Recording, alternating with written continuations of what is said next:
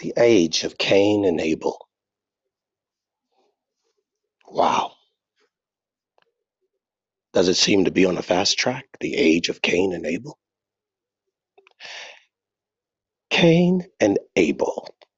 The first story in the book of Genesis of brothers, sons of Adam and Eve, first man, first woman. One brother tilled the herd, the other tilled the ground. When came time to offer sacrifice to God, to show your benevolence, your love, your acknowledgement, your reverence, your respect, your understanding that all you have comes from Him, that all you have belongs to Him, and to give something to Him to show that, to demonstrate you are aware of that.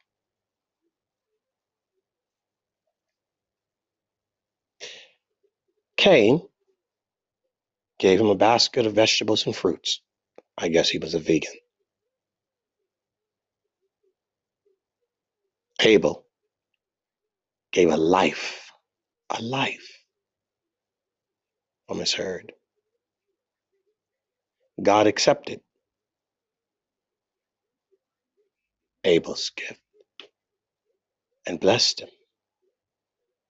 but rejected Cain's. And there are some that would debate why was Cain's offering rejected?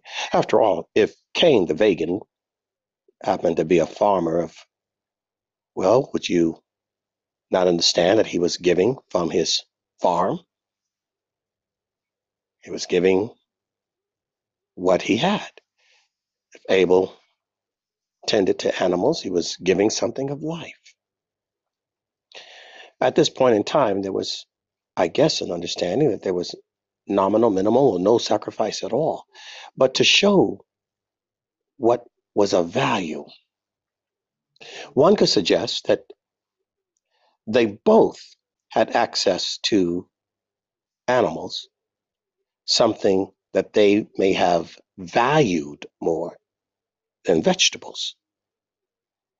And perhaps Cain could have equally given God an animal sacrifice, something of a life considered more meaningful than vegetables. One else could argue that perhaps what Cain did, he did not give his first fruit. He did not give from his first harvest. Maybe he gave God the withered celery stalk, not the firm one. Perhaps Cain had held back. Perhaps he give, gave what had been left over or gleaned, not the best of his crop. Save that for himself. And Abel, could he not have given, had it existed, I don't know, a blemished lamb? Maybe there was no such thing as a blemished lamb at that point. Maybe there was. But would he not have given God a sickly animal? Even though it was a life, it was one that he did not value. The real crux of the story is what do you value? And what has, to you, what was the greater value? What was the sacrifice? How often do you give to God and you give Him what you can afford to give, not what hurts you to give? It doesn't really hurt you to give that small offering for the work of God because you don't feel it, do you, when you give it? You give just enough so it doesn't hurt you financially. You give just enough of your time so it doesn't cost you physically. You give just enough of your emotion so it doesn't cost you emotionally. You rob God, but you don't rob yourself. That's the point. To you vegans, you might want to take a note from the scripture and recognize that God prefers a meat offering over a vegetable one. But what do you give to God? What have you given? Which one are you? And will you kill your brother over your envy and your jealousy? That maybe your brother is succeeding more than you, prospering more than you, has favor more than you, got that deal before you did,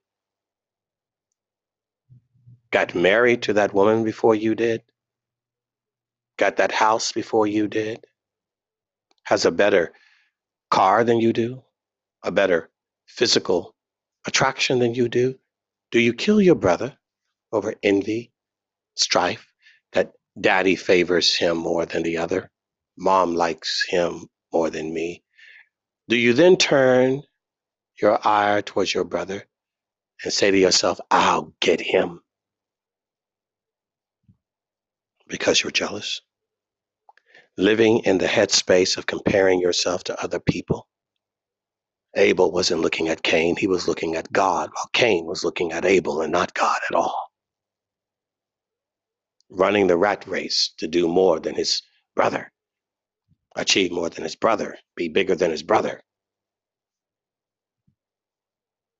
So much of this you see in life. James said, Why do you fight amongst yourselves? Is it because you do not have what you want? You can't have your own way. And the only law in the book of Satan, the Bible, the satanic church, is to do as I will, not God's will. Do as you feel, not God's heart. Do as you think, not God's mind. Well, do as you will, and let the chips fall where they fall. Something to consider.